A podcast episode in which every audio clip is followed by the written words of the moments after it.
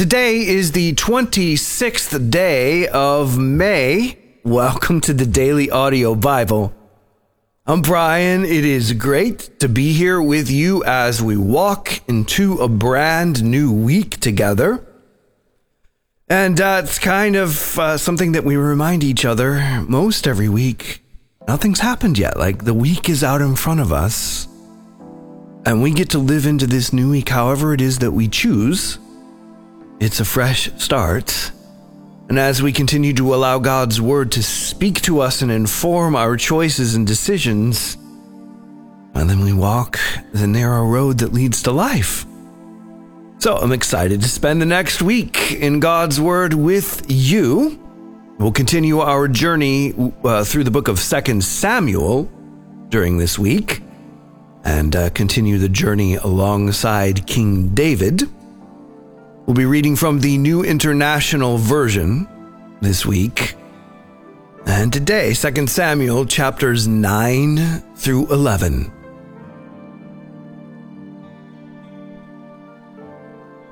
David asked, "Is there anyone still left of the house of Saul to whom I can show kindness for Jonathan's sake?" Now there was a servant of Saul's household named Ziba. They summoned him to appear before David, and the king said to him, "Are you Ziba?" "At your service," he replied. The king asked, "Is there no one still alive from the house of Saul to whom I can show God's kindness?" Ziba answered the king, "There is still a son of Jonathan. He is lame in both feet." "Or is he?" the king asked. Ziba answered, "He is at the house of Makir, son of Amiel in Lo Debar."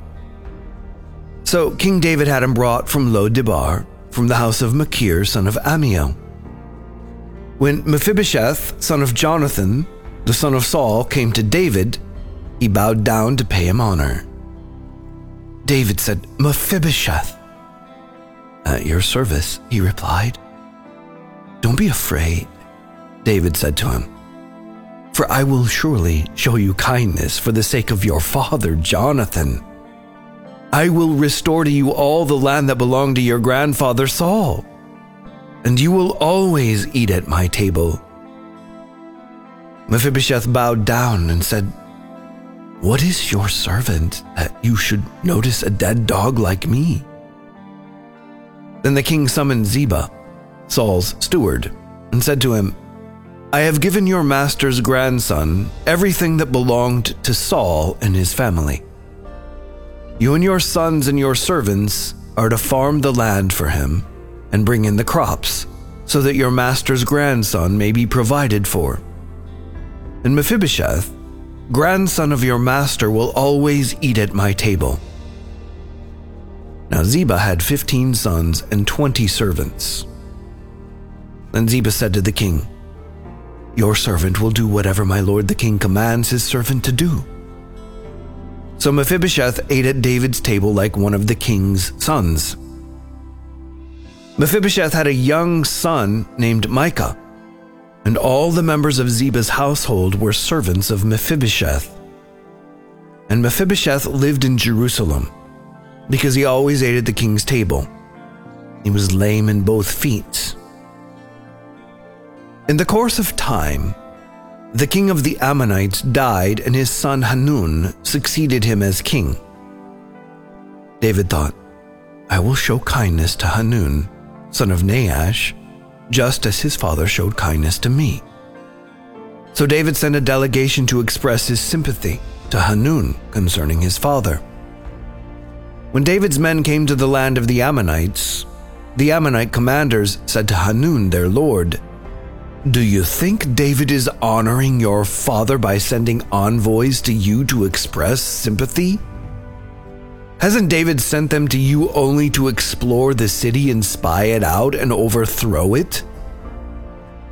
So Hanun seized David's envoys, shaved off half of each man's beard, cut off their garments at the buttocks, and sent them away. When David was told about this, he sent messengers to meet the men, for they were greatly humiliated. The king said, "Stay at Jericho till your beards have grown, and then come back." When the Ammonites realized that they had become obnoxious to David, they hired 20,000 Aramean foot soldiers from Beth-Rehob and Zobah, as well as the king of Maacah, with 1,000 men, and also 12,000 men from Tob. On hearing this, David sent Joab out with the entire army of fighting men. The Ammonites came out and drew up the battle formation at the entrance of their city gates, while the Arameans of Zobah and Rehob and the men of Tob and Maacah were by themselves in the open country. Joab saw that there were battle lines in front of him and behind him. So he selected some of the best troops in Israel and deployed them against the Arameans. He put the rest of the men under the command of Abishai, his brother, and deployed them against the Ammonites. Joab said, "If the Arameans are too strong for me, then you are to come to my rescue. But if the Ammonites are too strong for you, then I will come to rescue you. Be strong, and let us fight bravely for our people and the cities of our God.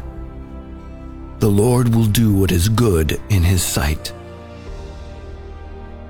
Then Joab and the troops with him advanced to fight the Arameans, and they fled before him. When the Ammonites realized that the Arameans were fleeing, they fled before Abishai and went inside the city. So Joab returned from fighting the Ammonites and came to Jerusalem. After the Arameans saw that they had been routed by Israel, they regrouped. Hadadezer had Arameans brought from beyond the Euphrates River. They went to Helam, with Shobak, the commander of Hadadezer's army, leading them. When David was told of this, he gathered all Israel, crossed the Jordan, and went to Helam. The Arameans formed their battle lines to meet David and fought against him, but they fled before Israel, and David killed 700 of their charioteers and 40,000 of their foot soldiers. He also struck down Shobak, the commander of their army, and he died there. When all the kings who were vassals of Hadadezer saw that they had been routed by Israel, they made peace with the Israelites and became subject to them. So the Arameans were afraid to help the Ammonites anymore. In the spring, at the time when kings go off to war, David sent Joab out with the king's men and the whole Israelite army. They destroyed the Ammonites and besieged Rabbah, but David remained in Jerusalem. One evening, David got up from his bed and walked around on the roof of the palace. From the roof, he saw a woman bathing. The woman was very beautiful, and David sent someone to find out about her. The man said, "She is Bathsheba, the daughter of Eliam, and the wife of Uriah the Hittite." Then David sent messengers to get her. She came to him, and he slept with her. Now she was purifying herself from her monthly uncleanness. Then she went back home. The woman conceived and sent word to David saying, "I am pregnant." So David sent this word to Joab, "Send me Uriah the Hittite." And Joab sent him to David. When Uriah came to him, David asked him how Joab was, how the soldiers were, and how the war was going. Then David said to Uriah, "Go down to your house and wash your feet." So Uriah left the palace, and a gift from the king was sent after him. But Uriah slept at the entrance to the palace with all his master's servants, and did not go down to his house. David was told Uriah did not go home. So he asked Uriah, "Haven't you just come from a military campaign? Why didn't you go home?" Uriah said to David, "The ark and Israel and Judah are staying in tents, and my commander Joab, and my lord's men are camped in the open country. How could I go to my house to eat and drink and make love to my wife? As surely as you live, I will not do such a thing." Then David said to him, "Stay here one more day, and tomorrow I will send you back." So Uriah remained in Jerusalem that day and the next. At David's invitation, he ate and drank with him, and David made him drunk. But in the evening Uriah went out to sleep on his mat among his master's servants. He did not go home. In the morning, David wrote a letter to Joab and sent it with Uriah. In it, he wrote, "Put Uriah out in front where the fighting is fiercest. Then withdraw from him so he will be struck down and die." So while Joab had the city under siege, he put Uriah at a place where he knew the strongest defenders were. When the men of the city came out and fought against Joab, some of the men in David's army fell. Moreover, Uriah the Hittite died. Joab sent David a full account of the battle. He instructed the messenger, "When you have finished giving the king this account of the battle, the king's anger may flare up, and he may ask you, 'Why did you get so close to the city to fight? Didn't you know they would shoot arrows from the wall? Who killed Abimelech, son of Jerub-Besheth? Didn't a woman drop an upper millstone on him from the wall so that he died in Thebes? Why did you get so close to the wall?' If he asks you this, then say to him, 'Moreover, your servant Uriah the Hittite is dead.'" The messenger set out, and when he arrived, he told David everything Joab had sent him to say. The messenger said to David, "The men overpowered us and came out against us in the open, but we drove them back to the entrance of the city gates. Then the archers shot arrows at your servants from the wall, and some of the king's men died. Moreover, your servant Uriah the Hittite is dead." David told the messenger, "Say this to Joab: 'Don't let this upset you. The sword devours one as well as another. Press the attack against the city and destroy it.' Say this to encourage Joab." When Uriah's wife heard that her husband was dead, she mourned for him. After the time of mourning was over, David had her brought to his house, and she became his wife and bore him a son.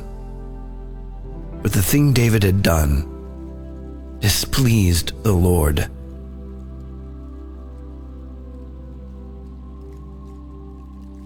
John 15.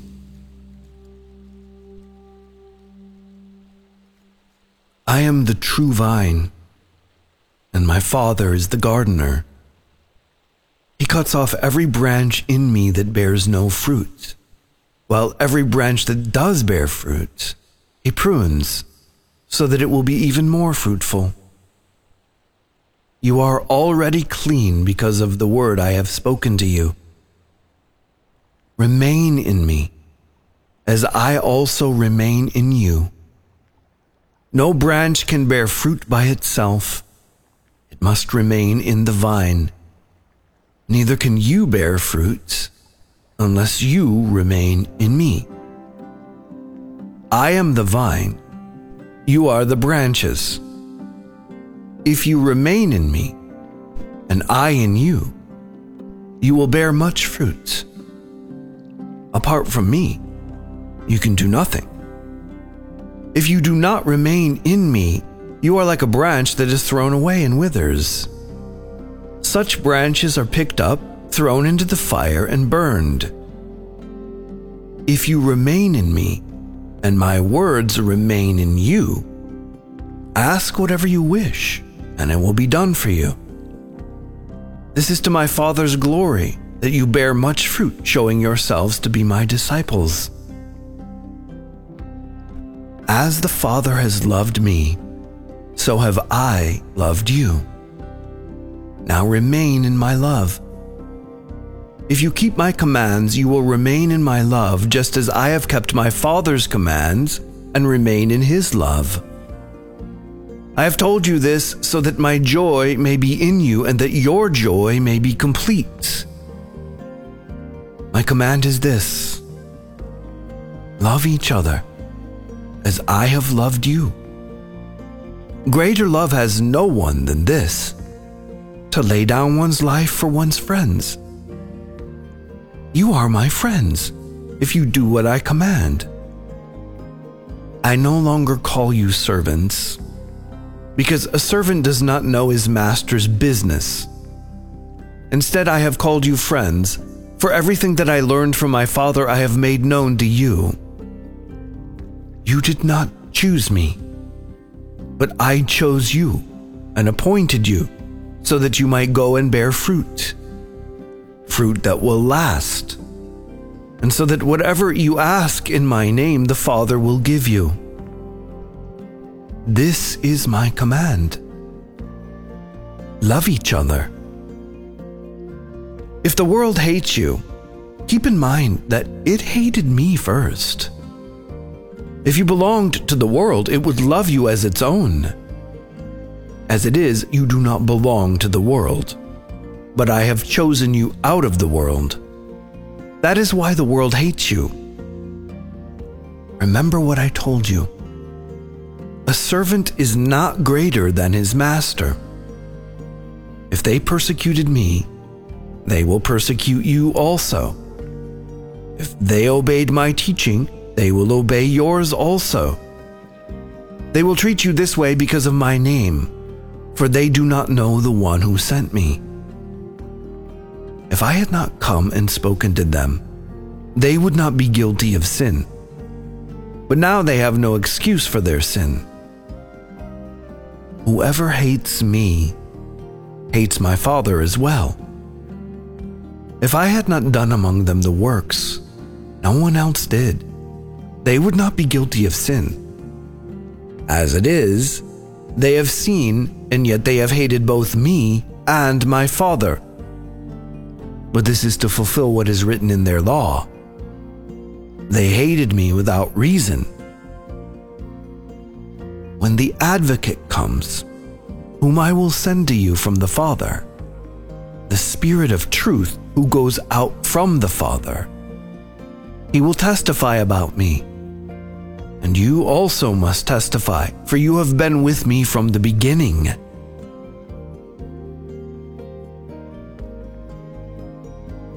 Psalm 119, 49 through 64. Zayin. Remember your word to your servant, for you have given me hope. My comfort in my suffering is this: your promise preserves my life. The arrogant mock me unmercifully, but I do not turn from your law. I remember, Lord, your ancient laws, and I find comfort in them. Indignation grips me because of the wicked who have forsaken your law. Your decrees are the theme of my song wherever I lodge. In the night, Lord, I remember your name, that I may keep your law. This has been my practice. I obey your precepts.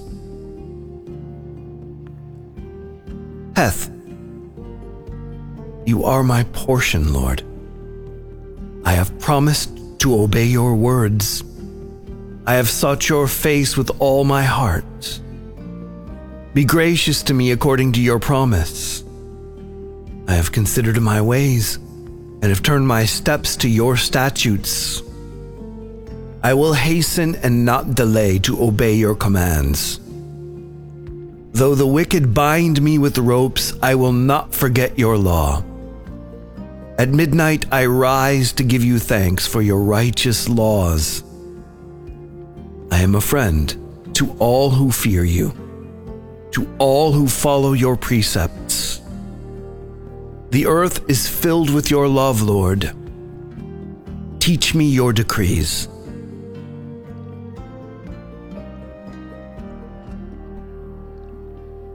Proverbs 16, 1-3. To humans belong the plans of the heart, but from the Lord comes the proper answer of the tongue. All a person's ways seem pure to them, but the motives are weighed by the Lord. Commit to the Lord whatever you do, and He will establish your plans. Father, at the beginning of this week, we take into heart the last thing that was just said from your word. Commit to the Lord whatever you do, and He will establish your plans. And so as we enter this new week, we commit, Lord, to you all that we will do. And we invite the Advocate, the Holy Spirit, the Spirit of truth that Jesus was just talking to us about from the Gospel of John, and ask that you lead us into all truth, and that you will show us when we begin to take back the reins and stop committing whatever we do to you. Come, Holy Spirit, we pray, into this brand new week, we ask. In Jesus' name, amen.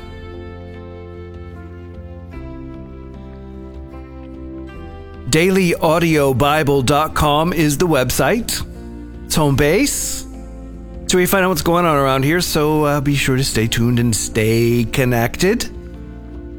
The Daily Audio Bible shop is at dailyaudiobible.com, where you can find resources for the journey that we're taking together through the scriptures this year, so be sure to check that out.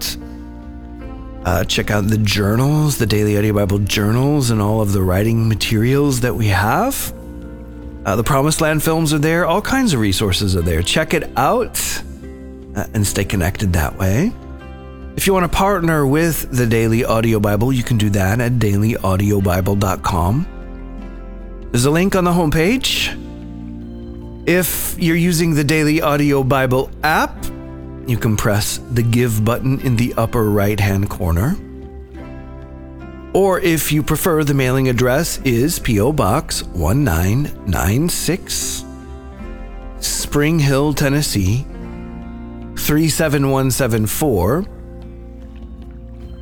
And as always, if you have a prayer request or comment, 877-942-4253 is the number to dial. And that's it for today. I'm Brian.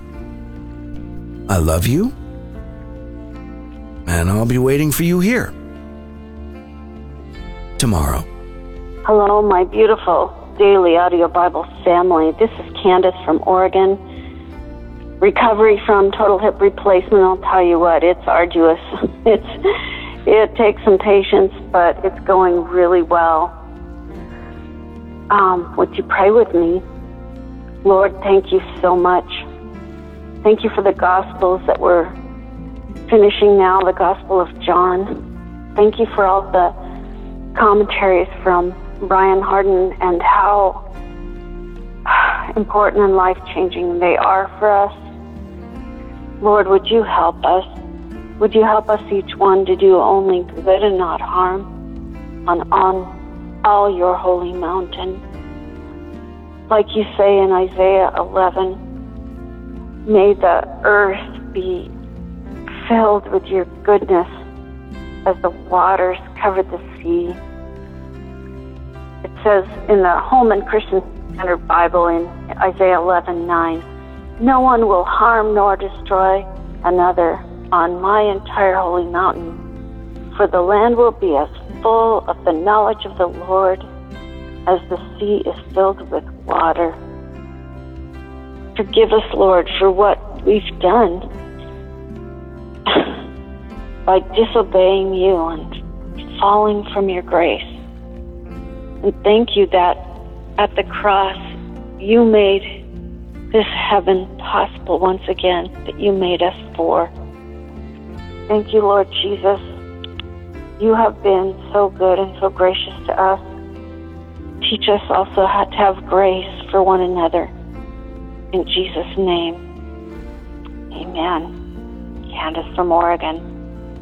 Hi, this is White as Snow calling from Tennessee. This is my first time calling. It's my second year going to the DAB. And I'm just blessed that God led me to this podcast. I'd like to thank all the people behind the scenes who make it possible, all their hard work. And I was just calling, asking prayer for my brother Don. He's in his late 50s. He's mentally ill for about 30 years. He's basically paranoid and misinterprets what people say. And he seems to be getting worse as he's getting older. And I just like prayer for wisdom, discernment, you know, how best to help him. And you know, if it's God's will for just complete healing. And I just thank you for your prayers. Hey, DAB family, this is Byron out in Florida. I was listening to the community prayers, and I heard Catherine in Maryland. Your call, thank you so much for praying for my wife and for her complete healing. That really touched me. It's telling because you mentioned also that you're praying for her peace and her comfort. And almost around the same time that you were probably calling in, my wife and I were having a conversation about just that, comfort, and about how I can do a better job comforting her. I do a lot for my wife because of her sickness. I spend a lot of time with the kids while she rests. I do a lot of work around the house and spend a good amount of money on medication, therapies, and various doctor's appointments and whatnot. And so I feel like I do a lot, but apparently I can do more to comfort her. And it's interesting because I can't do anything about my wife's sickness, about my wife's pain and the exhaustion that she feels. But apparently there is something that I can do to make her feel better. And it's really telling that you were praying for her comfort, because I think the Lord heard that prayer and allowed me to accept that guidance without any kind of offense or defensiveness that I might have usually mustered up because of all the stuff that I am doing, and allowed me to realize that my wife needs something additional and more. And so I covered your prayers as well as the community's prayers in that regard, because I'm not terribly good with all the emotional stuff. And if there's something that my wife really needs, I want to be able to get that. And we'll get there by the grace of God and the prayers of the community. But I just wanted to mention that. I thought that was cool that you were praying for that at the same time we were talking about it. And it made a big difference. Love you all. Bye. Hi, DAB. I am a listener. And I am calling in today for, oh, it's so hard, my daughter-in-law delivered our grandchild 7.5 weeks early.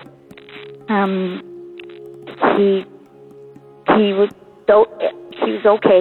He has a little bit of breathing problem. They think he might have swallowed some fluid, but it's been 6 days now, and he still can't come home. But he has developed